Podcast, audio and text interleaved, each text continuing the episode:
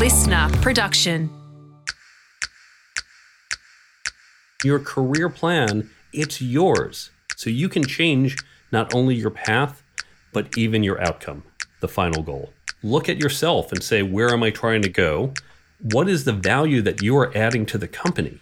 And then what can you do to increase that value to make yourself or your team more valuable to the company and to the customer? These are things we're never taught in school, but if you understand this, you become so much more effective in your job. I'm Margie Hartley, executive coach to senior leaders around the globe, and this is Fast Track.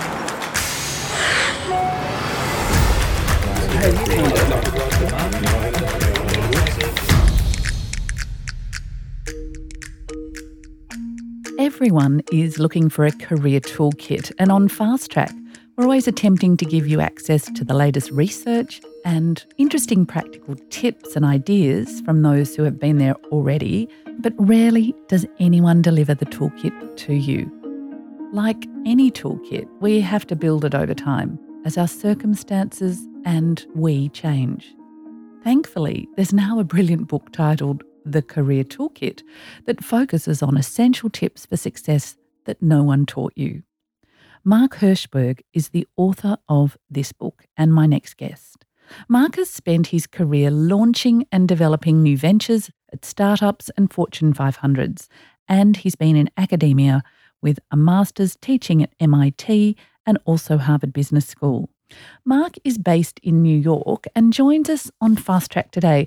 Mark, I'm really curious what inspired you to write a book, The Career Toolkit?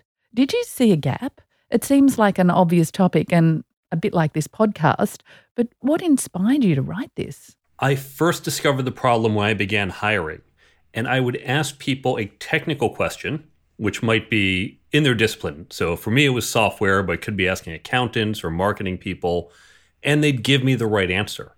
But then I would ask them, what makes someone an effective teammate? What are some of the communication challenges you might face on a job like this? And I would get blank stares. Because when we teach people at university, we're teaching them the technical skills of their degree, but not these professional skills. And it's these professional skills that really make us much more effective if you think about networking, everyone since we were little was telling us networking is so important, but no one actually sat us down to teach us how to do it. And that's the gap that I'm now filling. Okay, so we're not taught this. Why don't schools teach us this? Why don't universities teach us a career toolkit? Universities are run by professors. And now I work with them and they do many great things. I like them. But professors really are about conferring knowledge within their domain. So when you get a marketing degree, the professors in the marketing department who run that department confer the degrees have said, You have taken a sufficient number of classes. We now convey with this degree that you have a certain level of knowledge in marketing. That is all they are saying. They are not saying you will be a good marketer. They're not saying you are professionally competent. They're just saying we deem you to have reached this level of knowledge. And universities for their historical reasons, haven't been market focused. They haven't been about, let's make you effective at your jobs. They've more just been this highbrow signal. And so, whose responsibility is it then to make us effective at as a job? Is it the business we join, or is it the leadership program that we join, or is it ourselves? Certainly, I think universities need to change. I think organizations or professional organizations need to help develop us but responsibility ultimately lies with you. No one is more responsible for your career than you are, and you have to take ownership of that. And do you think people know that? I unfortunately don't. Some people do know that, some people have a sense of it, but not enough people do. And there will be others who will help you along the way. Hopefully, your managers, HR, friends, and colleagues but you have to be ultimately responsible for it.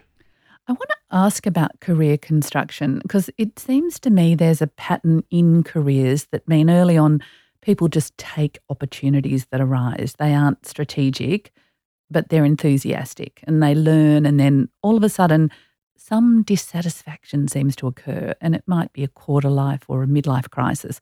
I don't know, but there's a moment when people decide they want to be strategic about what and how they achieve. What's next? Is this also your experience? A hundred percent. I see so many college seniors just worried about that first job out of school. And especially during a recession where their options are fewer, they scramble for what they can get. And really, whether you're a senior in college, whether you're in your 20s, 30s, 40s, 50s, think of this like playing chess. You don't just think about your next move. If you want to win the game, you want to think four, five, ten moves ahead if you can, and really set yourself up. Don't just think, well, this job is better than my last one. Think about where does this job take you? Think about where you want to be down the road, and then backtrack and say, if here's where I want to be in five years or 10 years, where do I need to be in the intermediary steps to get there and develop towards that goal? Don't just only look two feet in front of you. Okay, so let's hone in on two topics now. The first is career planning, and the second is job optimization. So, you've just said in planning a career, we need to look 10 years ahead, as far ahead as we can. How do we plan a career? How do we actually do that? Some people don't even know what they want to be next year, let alone in 10 years. And if you can go further than 10 years, that's even better you begin by asking yourself questions. And these questions are in the book. They're also a free download on the website. And what you do with these questions, you ask yourself, what do I want out of life? It begins with life, not your job, because your job is part of your overall life. Where do you want to live? What type of work do you want? Do you want to be working 80 hour weeks? Do you just want to be working 40 hour weeks? Do you want flexibility in your jobs? Do you want to manage other people? Do you want to be working by yourself?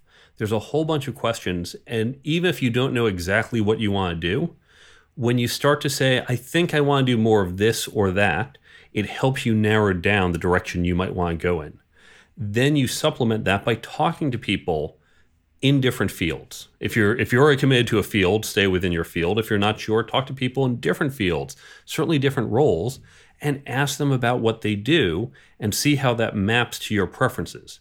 And that's going to help you start to direct towards what you want, hopefully narrowing it down to an ideal dream job. Okay. So, what do we need to do? I know I get, like everybody else, super busy in my day to day. And I think it's really easy to de invest in your career in the long term. So, how do we stay invested in our career and not just in the given moment? most people focus on career development, but within the narrow area of their discipline. Okay. So I work in technology. The technologies I use didn't exist 10 years ago, 20 years ago. And so people in my field know okay, we need to be paying attention to what's the newest technology. Doctors, lawyers, accountants, they of course have to take formal training every few years to keep up with it. All of us, to some extent, we listen to podcasts, we read blogs, we go to formal training, and we stay within that discipline. And that is important. You're probably spending 30, 40 hours a year developing those skills. Shave off 10 of them and focus on your career planning, focus on developing these skills, networking, negotiation, leadership, because those are going to give you much better returns. And really, for career planning, just put something on your calendar an hour a month just say for this hour, maybe even an hour a quarter, you're going to sit down and just think about where am I going? How is this job helping me get there? How have I been getting there so far? Am I on the right track? Do I need to even change the path? And that's okay. Your your plan does have to be set in stone, but create some regular cadence, even if it's just once a year, probably corresponding with your annual review. Take a little time to think about where you're going and if that's the right path for you, and then how to get there. You said the word investment before, that it's the best investment. Explain to me your thinking around this as an investment. I'm going to use a very almost base example. Let's take negotiating. Imagine you're 30 years old, you take a negotiating class, you learn a little bit, a bit about negotiating, and you go for your next job and they offer you $70,000. But you negotiate a little, and so you get 71,000. It's not a big uplift. It's something we can all imagine doing. And now you stay in this job for the rest of your career, another 30 years. What just happened? You made $1,000 more, but it's going to happen every year for 30 years. You just made $30,000 with one tiny negotiation. Now, of course, we know you're not just going to stay at that job for 30 years. You're going to have other jobs, other raises, promotions. It's going to be more than $1,000. If you just spent a little time learning to negotiate, not about becoming the world's best negotiator, but just getting a little better at, this can literally add tens of thousands, even hundreds of thousands of dollars to your lifetime earning. And when you look at it that way, of course it's worth spending a few hours reading a book, taking a class, doing some training for this. The return is massive. Now, negotiations are the most obvious example because we can say, oh, that negotiation led to this monetary result. But if you do this with not only negotiations, but building out your network, building out your leadership capabilities, your communication abilities, all the skills we talk about in the book, each one of them is going to give you this massive return. It might not be as obvious. No one's going to say, oh, you're a leader, here's a $1,000 more. But when you're seen as a better leader, you get better opportunities, which of course translates into better roles and more compensation. I watched a debate between an investment banker and a people and culture leader in an organization once. And the people and culture leader said, investing in your career is much more valuable than putting money in the stock market. And I've always remembered that. So that goes to your point that investing in ourselves and our career development is potentially much more worthwhile than a decision about where we invest our money. I completely agree with that. You can get massive returns when you invest in yourself and have these capabilities. Good news is you can do both. Put that extra income you get into the stock market, get those returns, but absolutely invest in yourself.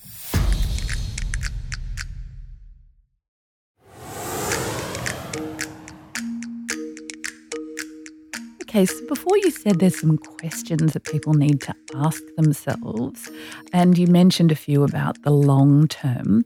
What would you recommend some questions that people ask themselves on an annual or even a quarterly basis What's something that springs to mind for you as a good question we can ask ourselves about our career? Well, in the long term, we of course think, what's that dream job? And then what are the steps to get there? And that can be a, a long list of things that you're going to get over time. And the analogy I like to use on January 1st, when you want to really improve and you want to quit smoking and wake up early and go to the gym and eat better and do all these things, you know you can't do it all at once right? What do you do? You focus on one thing. You focus just on quitting smoking. So I'm going to do this for a few months, and it's going to be hard, and I'm probably going to eat more while I quit smoking. But then after a few months, you lose the craving for smoking. You've got the handle on it. Now you start to focus on something else. And that's what we want to do. We have this laundry list. What do I need to qualify for this job in 10 years? I can't do it all next week. Let me pick one thing, and this is my goal for the next year become better at public speaking learn to be a better negotiator. Maybe it does mean picking up skills within my discipline. Whatever it is, you set that specific goal. The rest of them will have to wait, and that's okay. And then you look and say, how am I doing with respect to that goal? Right? If I plan public speaking, it used to be maybe I couldn't even stand up and couldn't look people in the eye and I sounded very timid. Where am I now? I'm okay. Maybe I'm not where I want to be, so I'll keep investing in it. Or maybe, you know what, I feel confident. I can't go in front of a thousand people, but I can stand up in front of my company, my department of 50 people, and that's good enough for now. So, goal achieved, move on to the next goal. So, that's a concrete goal and planning assessment you want to do at a quarterly or semi annual period. Okay. So, I'm conscious, Mark, that sometimes people's career plans change, either sometimes for things that aren't in their control, sometimes things within their control, and we change. How do we engage in a change in career? Eisenhower once said, Plans are worthless, but planning is everything. and that is the key here. Your plan is not set in stone. Things will happen. Your company may have a great opportunity. Your boss may leave. You have an opportunity for promotion, or you get a new bad boss, and now it's not going to happen occasionally pandemics come by and that throws everything off. So you need to have this active planning and thinking about how do I want to get there.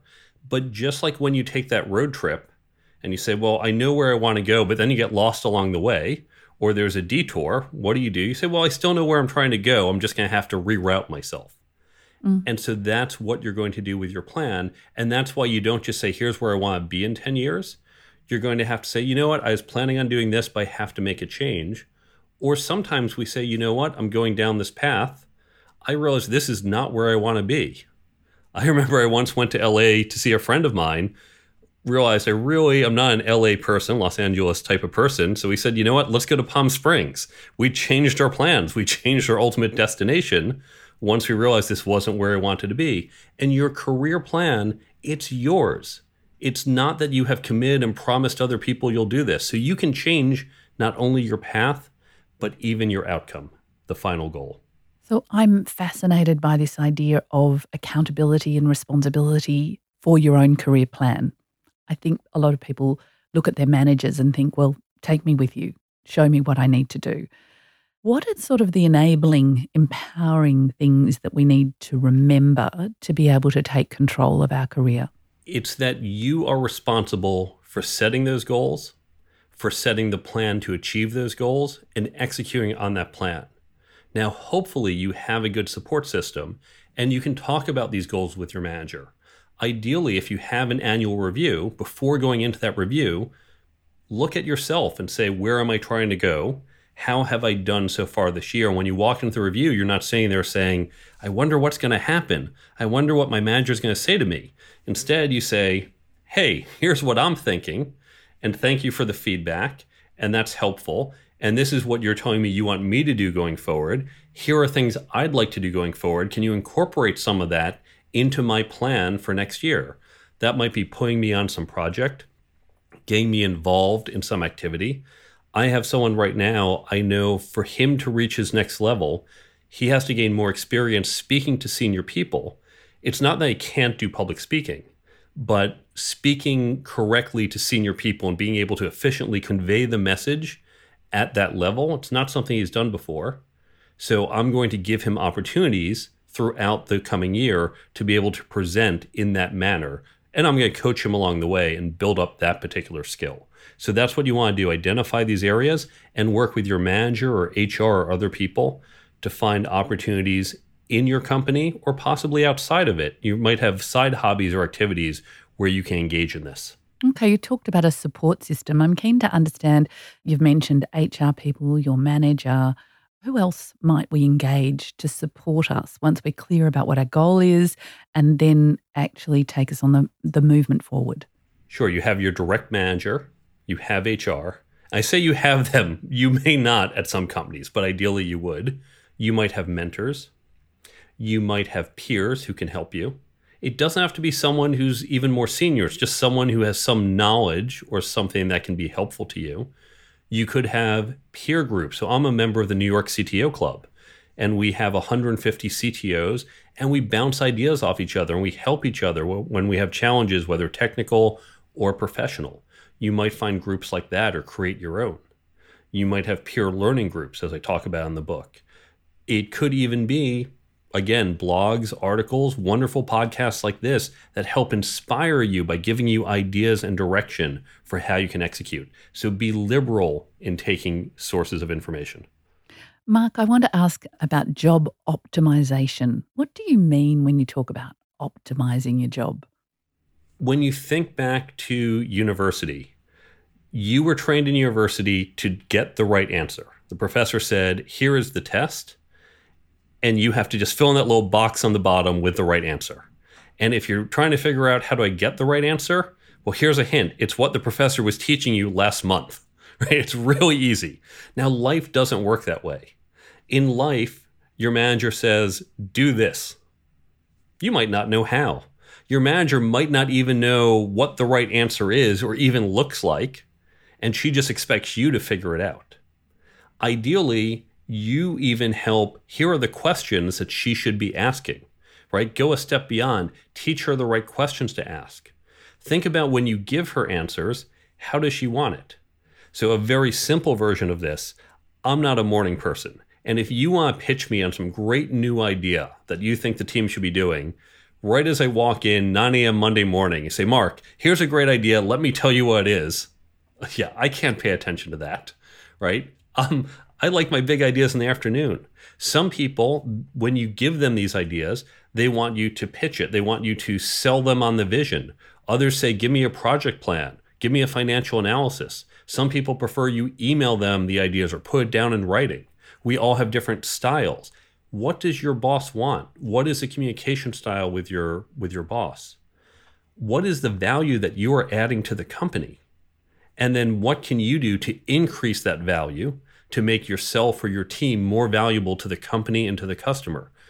These are things we're never taught in school, but if you understand this, you become so much more effective in your job. It sounds like it's something we might need a bit of courage to do and encouragement. It's, I think, most important is that we listen and pay attention. Understand how does your boss like to receive information? How do your teammates? What is their work style? Even look in a company, some companies, if someone sends an email, the expectation is you reply to it quickly. Other companies, it's Slack and instant messaging where you get the fast response, and emails aren't as important. Some companies, it's all about face to face meetings. Some companies, it's about open conflict of ideas in a meeting. In other companies, you don't have open conflict. And so there are all these different aspects that if you just keep your eyes open and pay attention and watch how people operate, you can recognize these are their styles and you can adjust your own to fit in to the styles of the other people you work with and the company as a whole. Okay, thank you, Mark. I'm curious about a question that I've asked and had another podcast on actually, and it's called How to Be Ambitious Without Being Annoying. And I'm curious about your response to that question. How does one be ambitious in their career without becoming annoying? I would draw the distinction between looking out for yourself and looking out for the company. So if you're just saying, Ooh, how do I get more money? How do I get more responsibility or control? That's probably going to come off as annoying. But if you change the mindset and look at the other way, how do I help my boss succeed? How do I help the team succeed? How do I add value to the team, to my internal customers, to the external customers? At that point, you're delivering more value and make sure people recognize this. Now you're going to be given more responsibility, more opportunity, more compensation the way I advanced in my career, I did a lot of startups early on. I love startup companies. The great thing about startups, we are understaffed and there are no hard boundaries. So I could walk over to any other department. I knew they had problems and say, Oh, it sounds like you have a problem here. How can I help? And by helping, now I gain more responsibility and experience that help me get additional jobs. Okay, and build greater relationships in the same time. So that's really fantastic. Mark, it's getting close to the end, and I always ask our guests the top tips they've got. And I'm wondering if you've got some top career planning tips for us. The most important tip is don't do this alone. Not only can you ask people, as we said in HR and management, form a peer group when you want to develop these skills, when you want to talk about your career traditionally we've learned by having an expert, the professor, the person on the podcast, say, do ABC. But these skills, there's not a simple formula. There's no three step process to magically be a leader. The best way to develop these professional skills is to create that peer group, either within your organization or creating a group. I mentioned the New York CTO Club. Uh, you can create meetup groups, and you have discussions about situations and get different perspectives. And that is so important to gain these perspectives because someone's going to give you an insight that you're not going to get no matter what book, what expert you listen to. It's by hearing this myriad of opinions. So create that group to support your professional development. We've mentioned the book, The Career Toolkit Essential Skills for Success No One Taught You, but you've also mentioned an app and some free resources. Where are they available? You can go to my website, thecareertoolkitbook.com. You can learn more about the book and where to buy it. You can download the free app, which is on the Apple and Google stores, and there are links from the website. And that's going to contain the tips because when you read a book like this, you forget three weeks later. So this is like a daily affirmation. It's just going to pop up and give you a reminder. Or you open it up when it's time for career planning or a negotiation, and you can open it up and quickly go through the tips relevant to that category. Okay. And then there's a whole bunch of other free resources on the website to help you in your development. Mark, I can't thank you enough. A career toolkit. I think we should all just be given one at the beginning of our career, and hopefully, people will respond to this as I have. So, thanks, Mark. And it's really been a pleasure to have you on the show today. Thank you for having me. I've enjoyed being here. Fast Track was presented by me, Margie Hartley, producer Tina Matalov, audio production by Darcy Thompson, executive producer Jennifer Goggin.